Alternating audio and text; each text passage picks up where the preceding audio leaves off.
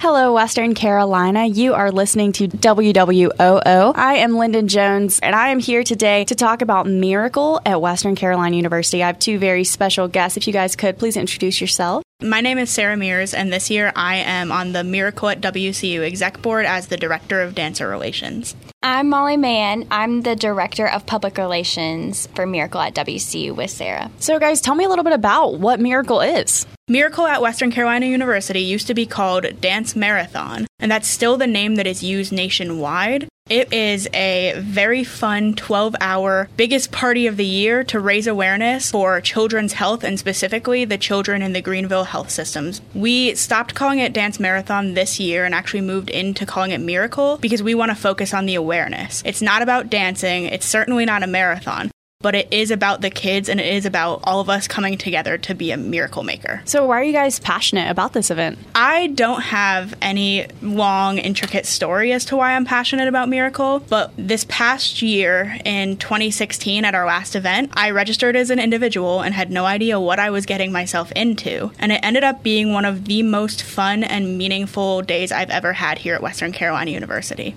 everything I got to experience and meeting the families that we bring in from the Greenville health systems and spending a day with 200 people who wanted to be a part of something bigger than ourselves and truly create change was honestly inspiring and is why I feel so passionate about it now.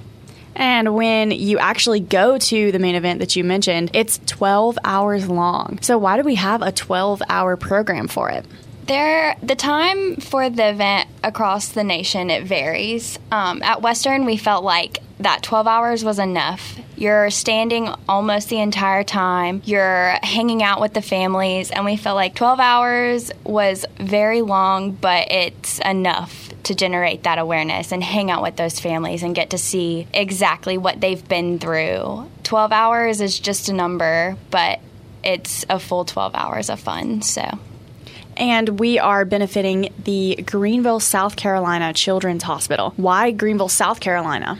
We get that question a lot, and because obviously Greenville, South Carolina is across state lines here from us. But that's only actually an hour and a half away, making the Greenville Health System the closest hospital to us here. So it's still local. Yes, it is. We try to keep it as local as possible. There are families all across Jackson County and the western North Carolina region that are treated and affected by GHS. And we really want to emphasize serving the community that we are a part of. Speaking of community, is this something that community members can be involved in, or is this strictly for WCU students, faculty, and staff? We do focus on the Western Carolina community, but that is not a limit by any means. Anyone who is interested is more than welcome to join our movement and be a part of something bigger with us.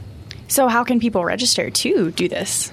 We actually have a website, oh. miracle.wcu.edu, which from that website you can check out more about our why, how the event works out, and register right there on a really short, easy online form. Is this why we're talking about it so soon to raise awareness for these kids? Yes. So this year we are pushing to have this event be the biggest that we've ever had. We have had it in this, the fall before, but we decided as a board this year to move it to the spring just because we wanted to educate the Western Carolina community and Sylva as well. And we just wanted to emphasize our passion for this organization and hopefully spread that passion that we have to the community. We want more students involved this year and we want to provide the best event that we can possibly provide to benefit these families. Why should people care about this? This movement. I know that y'all are invested in this, but because Simply, this is all about our generation, this generation fighting for the next. Every child deserves to have the best life possible. And if we have the opportunity to try to raise that awareness and try to lead to a better standard of living, that's something that I think is a no brainer. And the bottom line is you should just, everyone should care because it benefits you in the future. Kids are the future. So if we don't take care of them, then they can't eventually take care of us. Uh, going into a little bit of statistics, For those who are not familiar with Western's campus, all over it is chalked 62 over 60. Rumor has it Miracle did that. So, what's the 62 over 60 stand for? We chalked campus with 62 over 60 because 62 children enter a hospital every 60 seconds. And that to me is crazy that that many kids need help in just one minute. So, that was just another tool to bring awareness to our cause and to emphasize our why. Is there anything I haven't asked you about that you think is important to mention?